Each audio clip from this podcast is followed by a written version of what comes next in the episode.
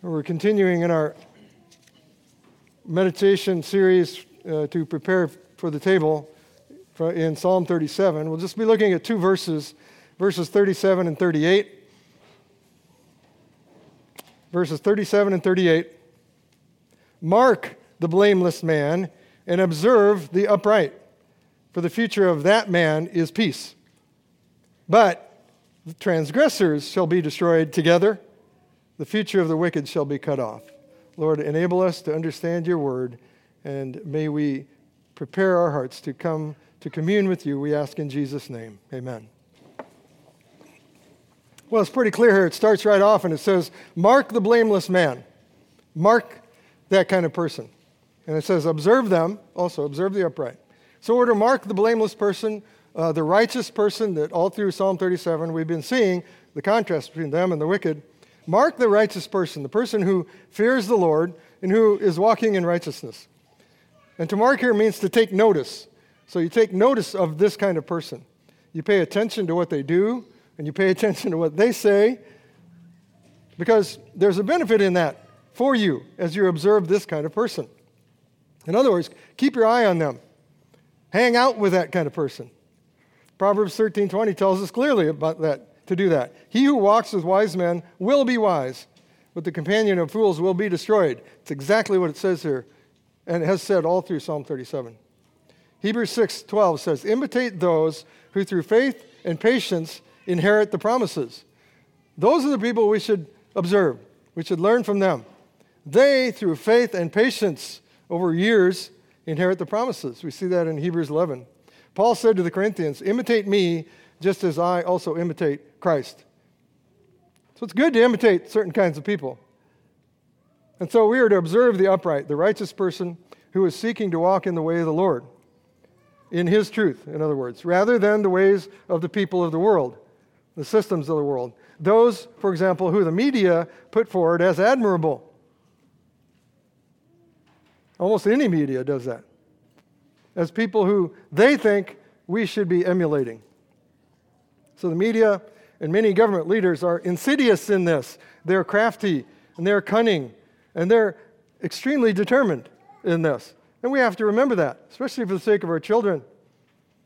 They are committed to getting us to follow them. And they make it look pretty nice, sound pretty nice, kind of easy maybe to follow them. But we know that the end of following them is the way of death. The government school system is seeking to crank out, turn out, uh, train those who will just follow the humanistic worldview that they are purporting without question. And we see the result of that in our nation. And on the whole, that system, and many, most maybe, people in that system despise the Lord and despise His law. That is no system for believers to be a part of. And what foolishness to do what pagans do to follow those who are blind as bats, so to speak. They have no idea of the end of their path, really, of the consequences uh, that will happen to them and to anyone who follow them. And nor do they really care what happens to those who follow them, who they get to follow them. In fact, they want people to follow them because they need support. They're not really sure.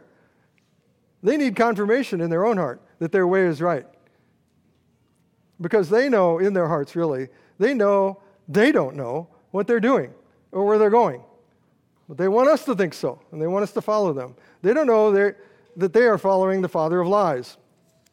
Or if they do, if they're conscious of that, then they are certainly doomed to destruction unless they turn to the Lord in repentance and faith because of his grace. So, dear followers of Jesus, we are to take note of and observe the ways of the person who is seeking to do the law of the Lord. Psalm 111 earlier said, The fear of the Lord is the beginning of wisdom. A good understanding have all those who do his commandments. In other versions, it says practice.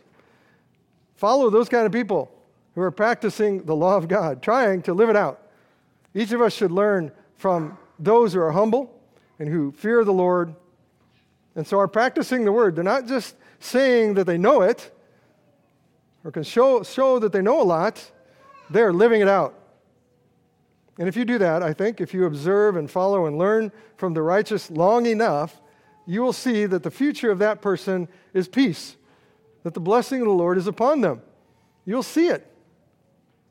Psalm 112 says, Blessed is the man who fears the Lord, who delights greatly in his commandments. And there's an amazing list then in Psalm 112 of how these people are blessed. And one of them is that that person, those people, will not be afraid of evil tidings. Their heart is firm, trusting in the Lord. So that person's not easily shaken or turned aside to follow after these, uh, the media, for example. They have the peace that the Lord gives. They have peace of conscience, and they have a peace of, of in their eternal hope and their eternal inheritance. They do not fear bad news, but rather have a steadfast heart. They have a secure trust in the living God, and thus they have peace. You can see that in them. They have peace in all circumstances. And so we are to mark, we're to observe, we're to follow the blameless person, the one who knows the peace of God because they follow the Lord Jesus. So mark the end of this kind of prosperous man and compare it to the end of the seemingly prosperous wicked man who die without hope, who die without peace. And then we see again in contrast, verse 38, there's a huge difference between those who are upright and uh, follow the upright or, and the wicked those who follow their own way, or they follow others blind, blindly, and they're, who are not following Jesus. They follow others who are not following Jesus. And so they're all together stumbling to destruction. Verse 38 says, But the transgressors shall be destroyed together, it says. Think of that. They will be destroyed together. It emphasizes that. The future of the wicked shall be cut off. Now, earlier in Psalm 37, I've said this a number of times in this series do not fret because of him, that is the wicked, who prospers in his way. And certainly, don't fret over it, and certainly do not follow them. Work to not follow them. We are to follow the righteous, because those who walk with the wicked will face the same end. That is, clearly here, destruction. They shall be destroyed together. Psalm 1 says, Blessed is the man who walks not in the counsel of the ungodly. They don't they don't listen to that counsel, whether it's through media or wherever else. They will not listen to that kind of counsel. Blessed is the man who walks or who does not stand in the path of sinners. So they're not even on the same path. They're not going that way. If anything, they should turn that way. They don't sit in the seat of the scornful. In other words, they don't, their prime communion in life is not sitting hours, days, months with those people. But they walk, the ones we should notice are those whose delight is in the law of God and who meditate on it day and night. Mark the people who do that and observe those who delight in the law of God and meditate on it. Keep your eye on those kind of people. They're like the good tree, who are like trees like planted by rivers of water. In other words, they'll always have what they need to grow in life, to grow in the Lord. They bring forth fruit in its season. In other words, there's evidence, there's good fruit coming out of them. There's blessing from them. Their leaves shall not wither, it says. So they'll be healthy, they'll be vibrant, and whatever he does shall prosper. In other words, their end is peace. Observe those kind of people.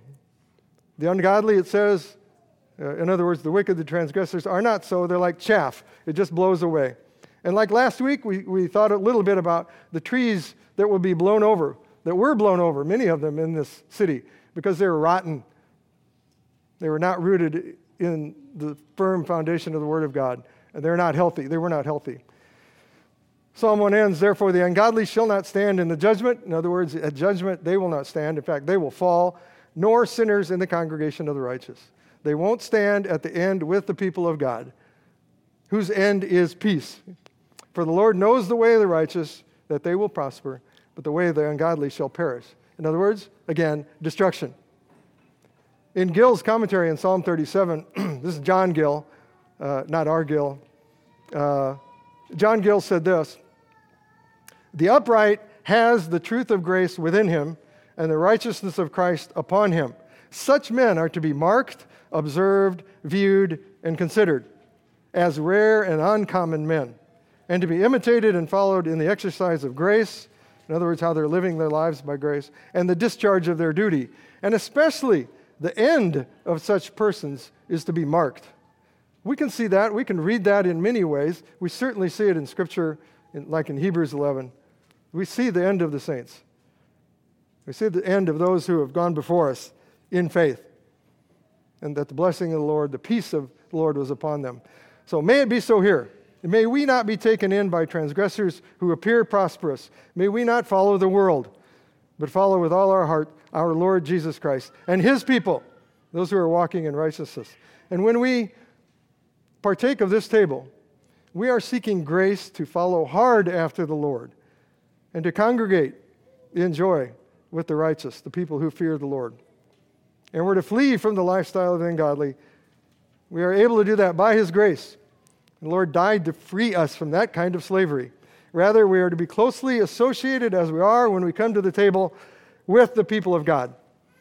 This table of communion is a time to give thanks that we can be closely associated. We can be intimate with each other in the Lord Jesus as fellow citizens of heaven, as fellow members of the body of Christ. And this is a time to rejoice in the unity and the fellowship of the Lord, who has redeemed us from the way of the ungodly, and he has redeemed us to a life of hope and peace. Praise God.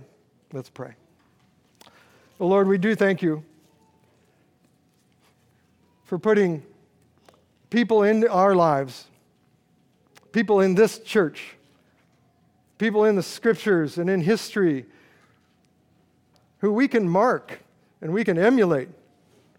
People of faith whose end is peace or was peace and who help us to stay the course.